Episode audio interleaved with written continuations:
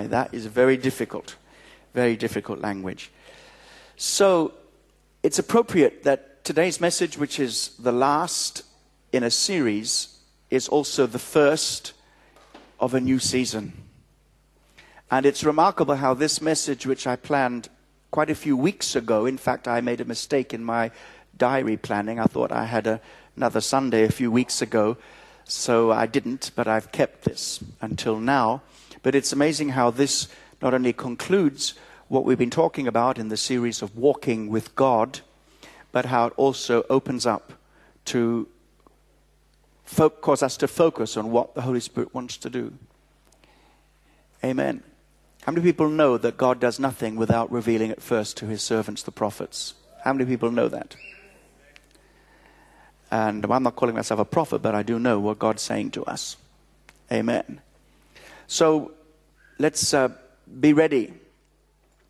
Um, during times like this, you have to use these very, very carefully. Not just your ears to hear physical sound, but your spiritual discernment so you're going to be surprised. Spend more time with Him than ever before. Don't cut time down. Spend more time with Him. Open the Word of God. Open your heart. And He's going to lead you and direct you. So, we've been talking about walking with God. And um, we've had several messages in this theme. We started at verse 1 in chapter 5. And we saw that walking with God means opening up to Him. Remember Adam and Eve? They heard the sound of the Lord God walking in the garden. They heard God. And uh, when you hear the sound of God walking in your garden, the garden of your soul, what do you do? Do you run away and hide? Or do you say, God, I'm, I, I'm so pleased to, to see you and experience you? Well, they hid because they were naked and ashamed. There was sin in their lives and they tried to cover up, but it hadn't worked, and now they are afraid. But God said, I've got the solution. He made animal skins, clothing out of animal skins, uh, the original fur coats. I don't know what it was like, but anyway, in order to do that, he had to kill animals. He had to make a sacrifice, a blood sacrifice. And from that day to this, it's the blood that makes atonement. Amen? And God said, I have the solution. And you may feel like that today, saying, Well, Colin's talking about a new move of God. Well, you know, what's that got to do with me? It has everything to do with you. And it's not about how worthy you feel or, or not, it's about His grace. He wants to pour His grace fresh in your life. And if there are issues and things that need dealing with, God will meet you at your point of need and draw you in. So we looked at that. We also saw that walking with God means walking in love because God is love. If you're going to walk with God, you're going to have to walk with love. And how we know the Holy Spirit pours God's love in our hearts. And, and this is all about Him drawing us into a wonderful, love relationship with Him, knowing Him as our loving Heavenly Father. You saw too that walking with God means walking in truth. Amen? Walking in truth. Our generation believes it knows a lot about love and have not much concern for truth. But you cannot have love without truth. Do you know that? If something is loving, it's truthful. If somebody says they love you and don't tell the truth, then they don't love you, even when the truth hurts. But walking in truth is so important because we need to be rooted and grounded in truth. Truth is not just a doctrine, truth is a person, and his name is Jesus. Amen. Jesus said, You shall know the truth, and the truth shall set you free. In today's world, they ask, Does it feel good? Does it work? Is it fun? And that's all they ask. Don't even ask if it's true. And that's not just people who go out to nightclubs and enjoy themselves. That's your professors in, in university. It's our politicians. It's a philosophy that is penetrating every part of our society. No longer anybody asks, is it true? Is it truth? Especially when it comes to beliefs concerning who God is. And we need to have more discernment than ever, believe me. And I, you don't have to believe me. I know you would, but you don't have to because you can see it for yourself. People who once walked with Jesus, powerful ministries, wonderful, wonderful anointed men and women of God have departed from the truth. One of the things we're going to tackle in the autumn is this idea of universalism. Anybody heard about that? Well, basically, it means everybody's going to be saved. Everybody's going to be saved. Top evangelical people are teaching this, departing from the faith. The Bible says no, only those who have received Christ and have had their sins forgiven by the blood of Jesus Christ will be saved. Now, in today's world, it's like, oh, that's not loving. You know, I'll tell you something. Love and truth go together. God is so loving, He made a way and made a way out. If we refuse the way out, then it is on our own heads. Amen?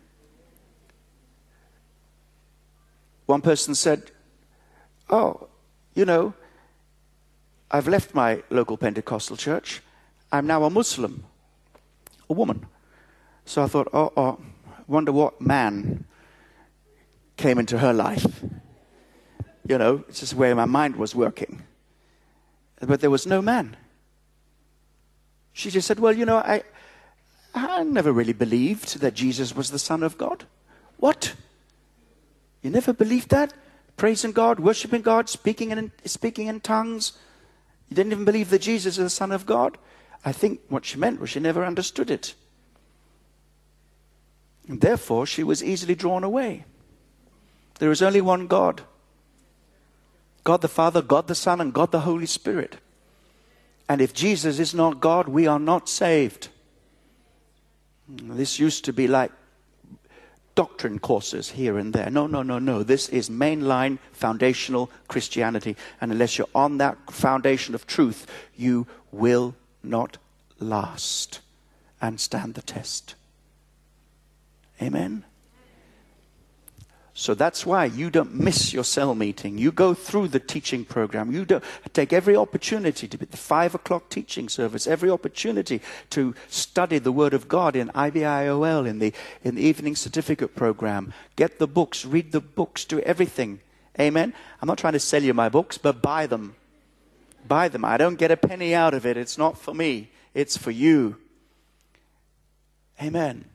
But in all of that, remember truth is not just kind of being able to recite the, the creed or, or talk about Christian doctrine. Truth is a person. Walking in truth is walking with Jesus. Today we're going to move on and finish. We're going to talk about walking in wisdom. Walking in wisdom.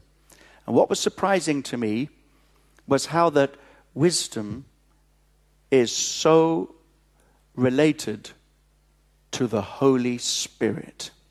Maybe you'd never thought of those things. Wisdom and the Spirit. It's the spirit of wisdom and revelation. And so Paul talks about wisdom, starts talking about wisdom, then gives us one of the most glorious passages about being filled with the Spirit in all of the New Testament. Amen? So let's see how all this works together. Ephesians 5, verse 15. See then that you walk circumspectly, not as fools, but as wise, redeeming the time because the days are evil. Therefore, do not be unwise, but understand what the will of the Lord is. And do not be drunk with wine, in which is dissipation, but be filled with the Spirit speaking to one another in psalms and hymns and spiritual songs, singing and making melody in your heart to the Lord, giving thanks always for all things to God the Father in the name of our Lord Jesus Christ, submitting to one another in the fear of God.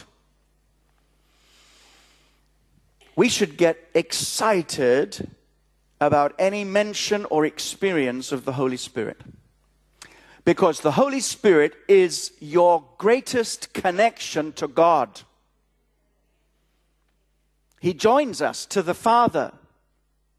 He connects us to the Son. He pours the love of God into our hearts. He enlightens our understanding. In Ephesians 1, it speaks about the spirit of wisdom and revelation and having the eyes of our understanding being enlightened. And the word is the eyes of your heart being opened so that you can see Jesus, so that you can experience Him and know Him, and to, to continue to get to know Him so that you can grow. And as you do this, He leads you into wisdom. Now, we've got a little bit of difficulty with this word wisdom because uh, to our ears, it kind of sounds different from what God intends.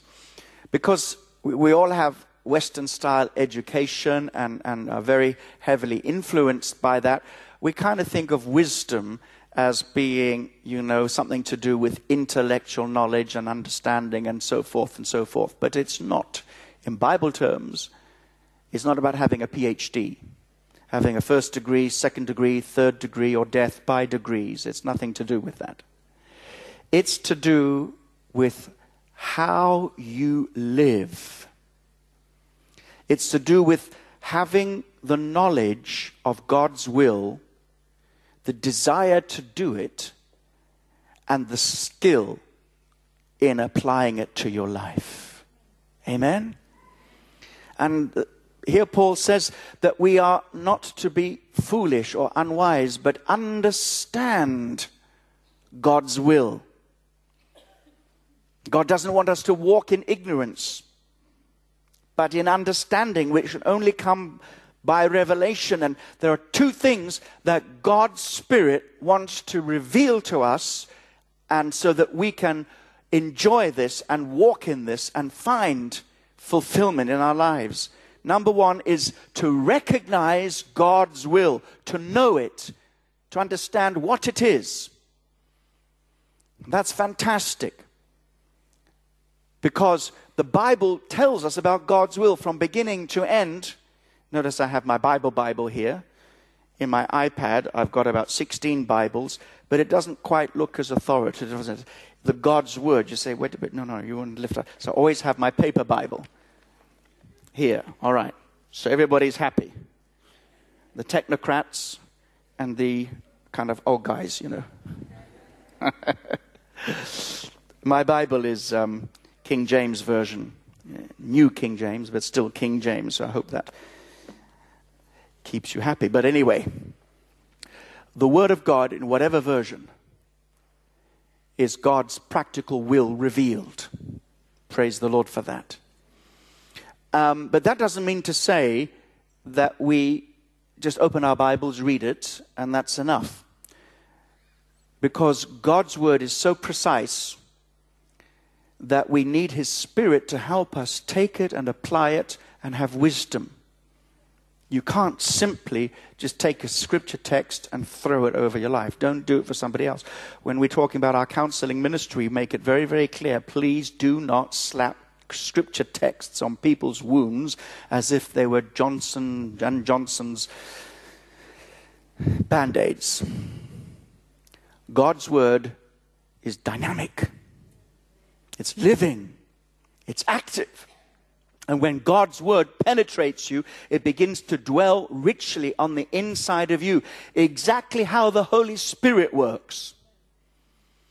So we don't just need to recognize God's will. That's the first thing. The second thing is to understand something about it, to really recognize some truth about God's will.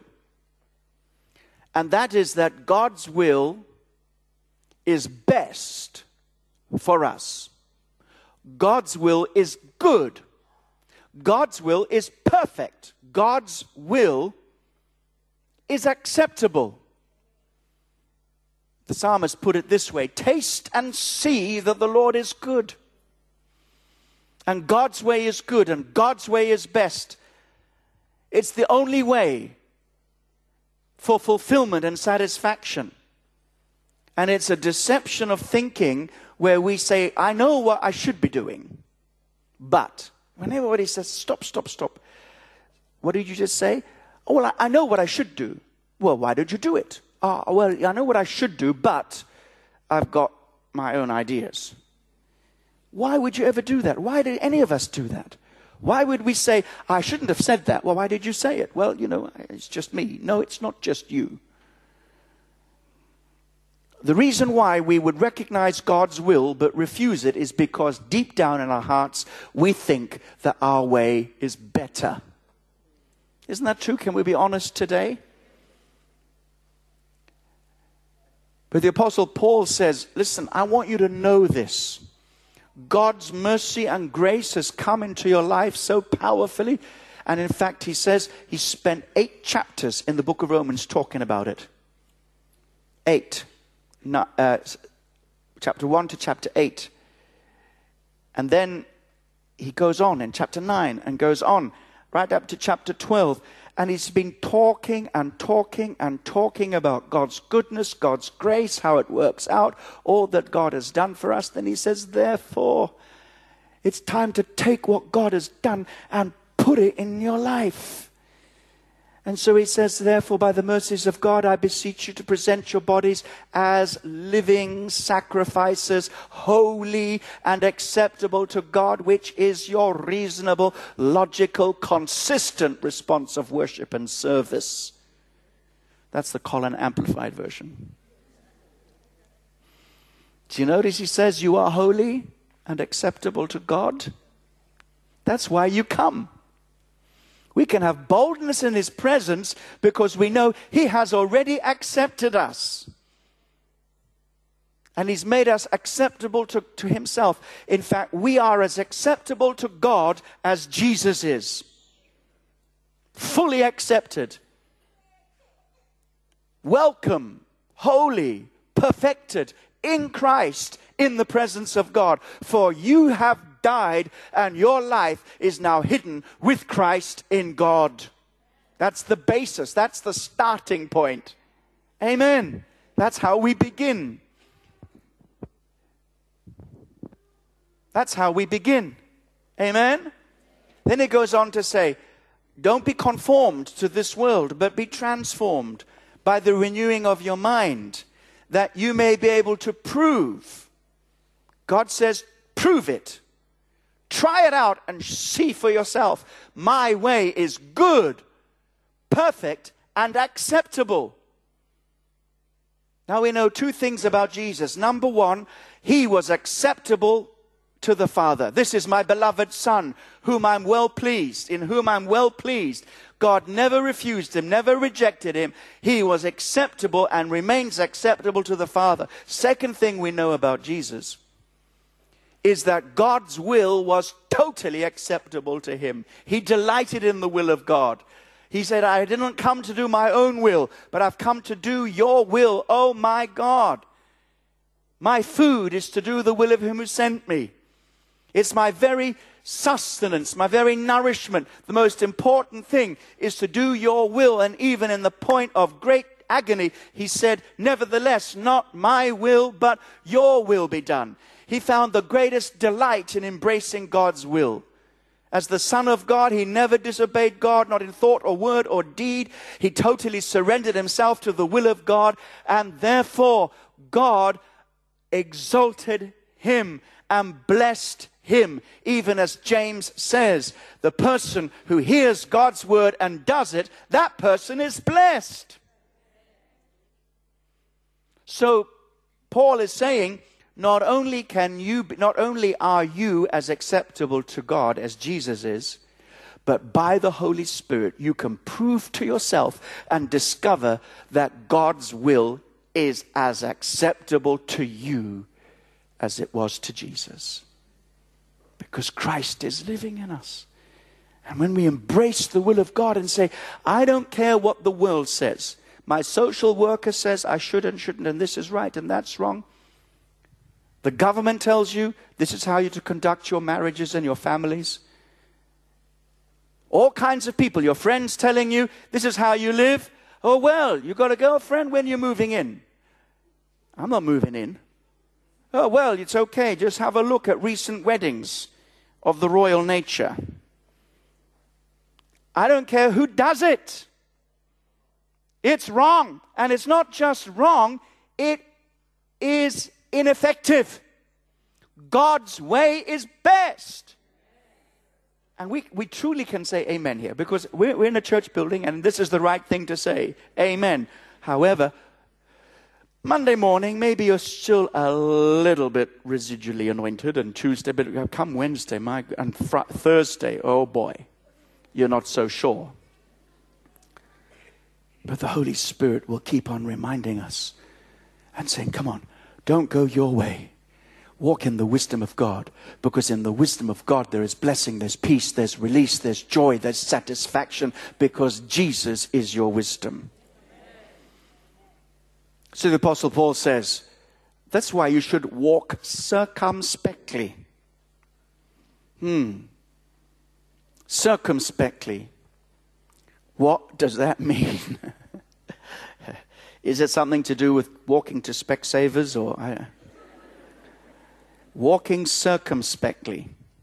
Well, this word is very beautiful because at the heart of it is this idea of precision, exactness. In other words, God says, I will so lead you and guide you that you will know exactly everywhere you place your feet. Amen. I learned very much in Marseille not to walk with my head up in the clouds because I'd be bringing into the classroom in the Bible school stuff that I'd picked up on my feet on the pavement. So I don't know if it's like that where you are. You, have to walk like this when you're.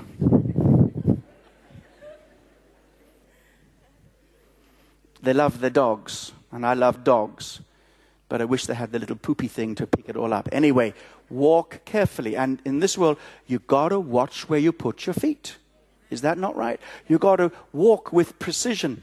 And this is a beautiful concept. We, we think about precision today. Hey, talking hands, guys. Did you get that? Did you get that? All right. How you guys doing? All right. Amen. Ah, amen. What's this mean? It means amen. I like it.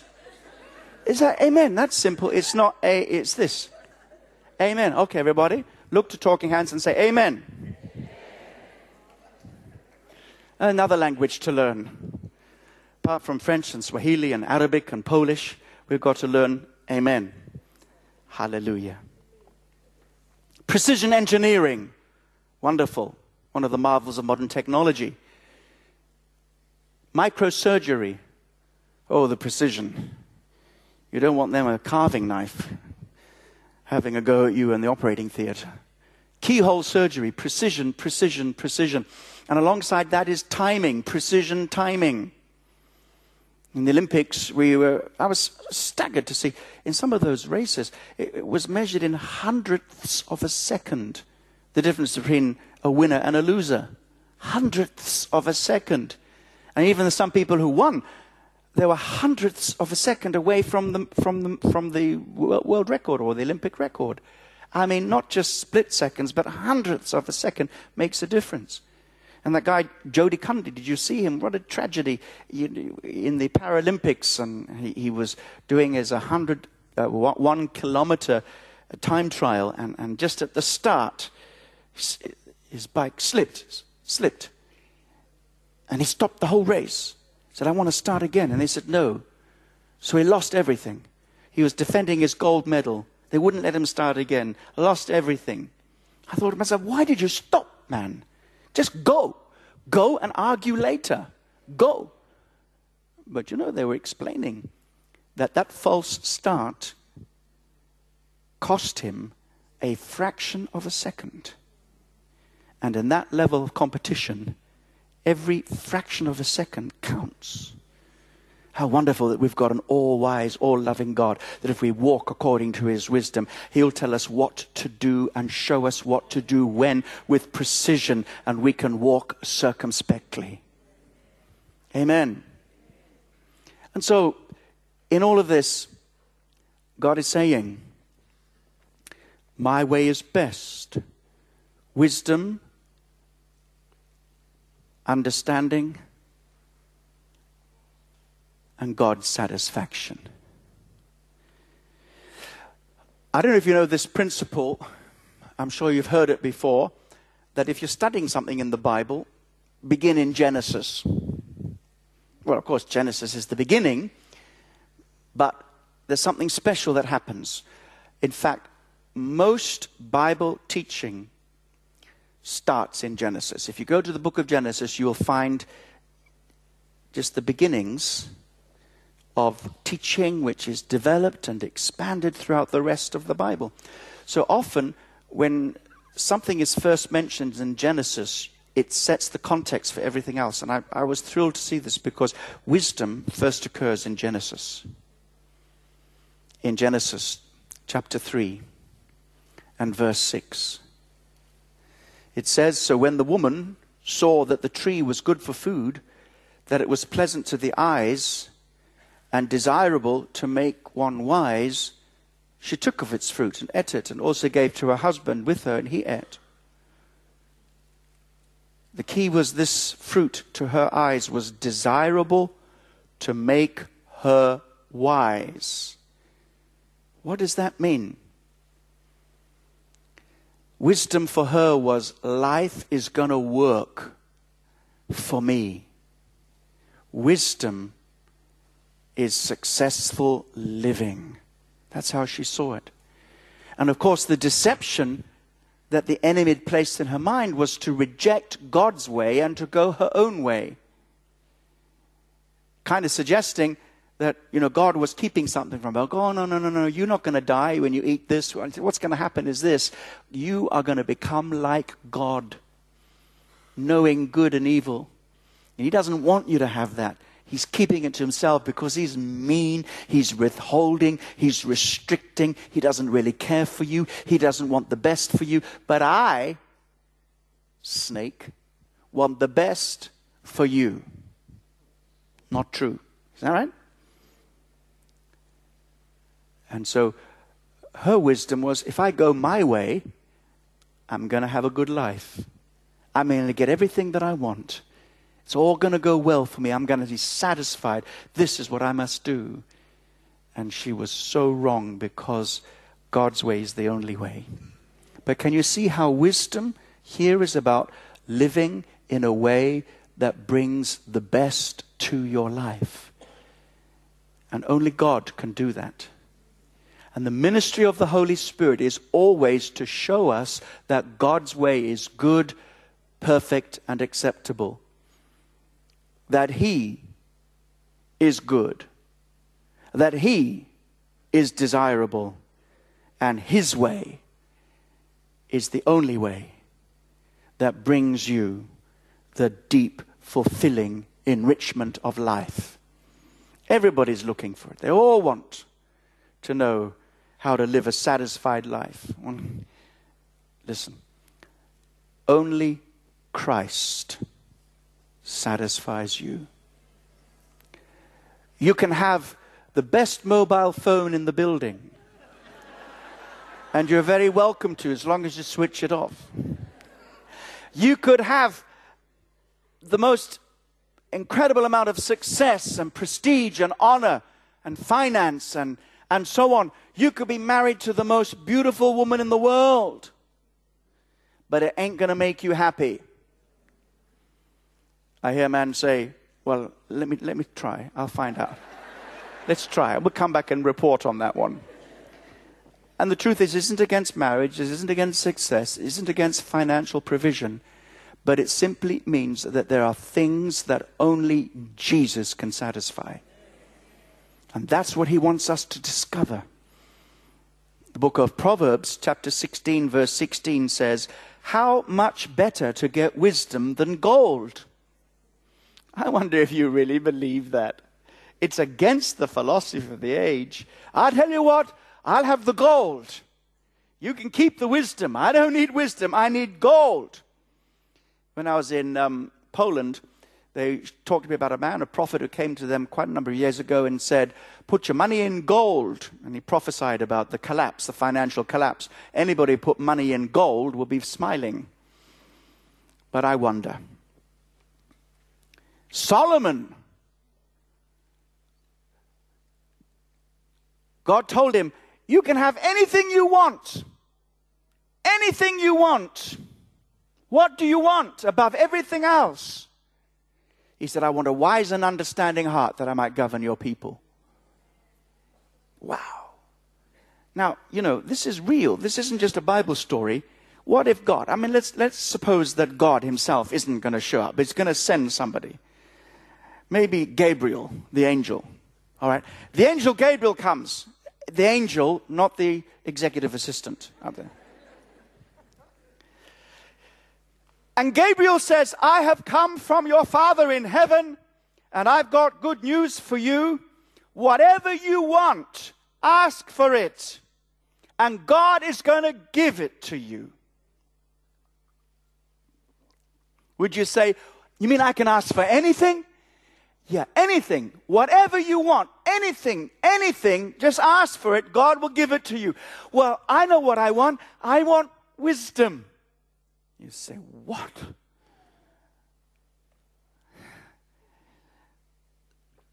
How many people would be, would be saying, uh, I have some gold? Wise gold, not fool's gold, wise gold. You're, you're, nobody would want. Do you know, would, would, wouldn't you feel that temptation? Because you can always say, you know, uh, if I was so wealthy, had all this gold, I could always bless God's people. I could always build a church for Colin Dye. Amen? The amount of people said, Do you know, I want you to pray for this business deal. Ah, and it stinks, this business deal. No, no, no, no, no, it's for a good cause. It's not a good cause. I'll tell you something. Stop selling your soul for the things of this world. Start investing in the kingdom of God. Ask God for wisdom, to walk in wisdom. How much better to get wisdom than gold and to get understanding is to be chosen rather than silver. And we know this is Sunday school talk, and we can say amen. Boys and girls, how many people want the wisdom of the Lord? Yay! Amen. Till Monday morning. So it's got to go from here to here.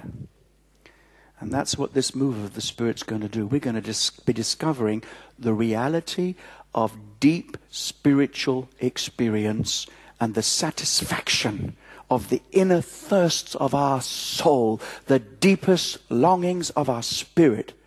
And we're going to be released in a new way.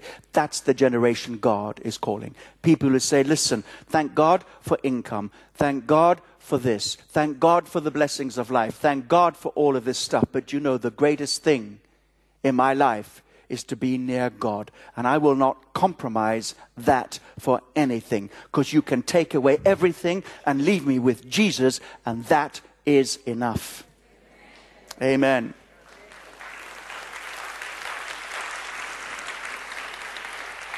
So, the main ministry of the Holy Spirit is to reveal Jesus to us. Look at him, the Holy Spirit says. Isn't he good? He's so good. He's so loving. He's so generous. Look, isn't he desirable? Look, we have a this. He's so attractive. Doesn't doesn't Jesus draw even people in the world? As dumb as they can be, they know that, don't they? They're fascinated by him. We're the problem.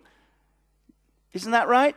They all know and will respect him because of the qualities that he has, how much more should we as children of God be so addicted to Jesus, so passionate about Jesus that we're crazy over him? But more than that, to know that he promised, He that believes in me out of his inmost being, the deepest part of your human personality, where the longings and desires you have, you hardly even know how to put them into words. God wants to go right there and fill you and fill you and give you such deep satisfaction and the overflowing experience of His love and His grace that you're going to burst. Amen? Burst. Wasn't there the story of a boy who went to a chocolate factory and ate so much that he burst? Is that, is that true? Anybody know that? Was that Charlie and the chocolate factory? Okay, well, don't try that. don't do this at home, folks. But God says, I want to so fill you that you say, God, you got to stop. I can't take anymore. And He's going to keep on giving it to you. You say, God, I'm going to, I'm going to explode. Yeah, you go on because that's the whole point. It's not just what God does in you. He wants that to overflow so that you become rivers of living water to begin to satisfy people around you. Amen. So when we walk in wisdom, we get one thing straight God na good God, devil na bad devil.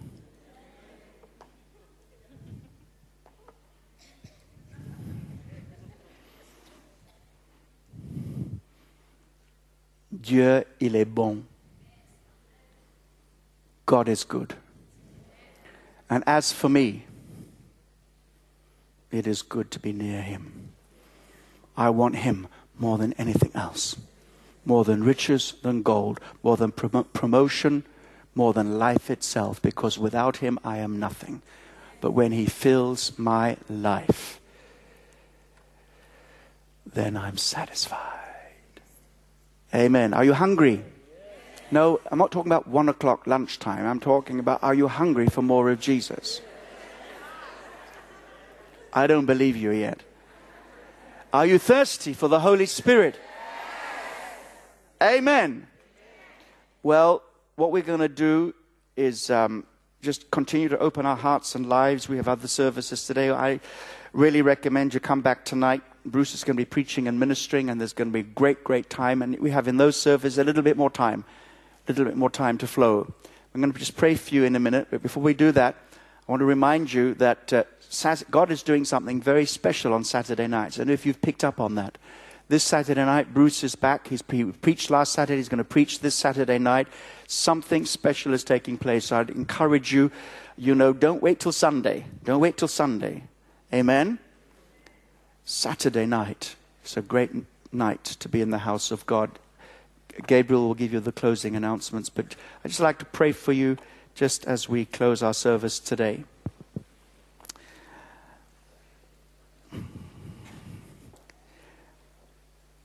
Father, we are announcing in faithfulness to your Holy Spirit's leading in our lives a new move,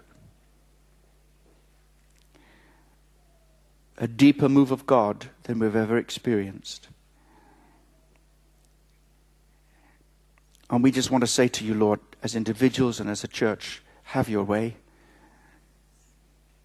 Do what only you can do. Lord, we're hungry. Lord, we're thirsty. We don't want substitutes.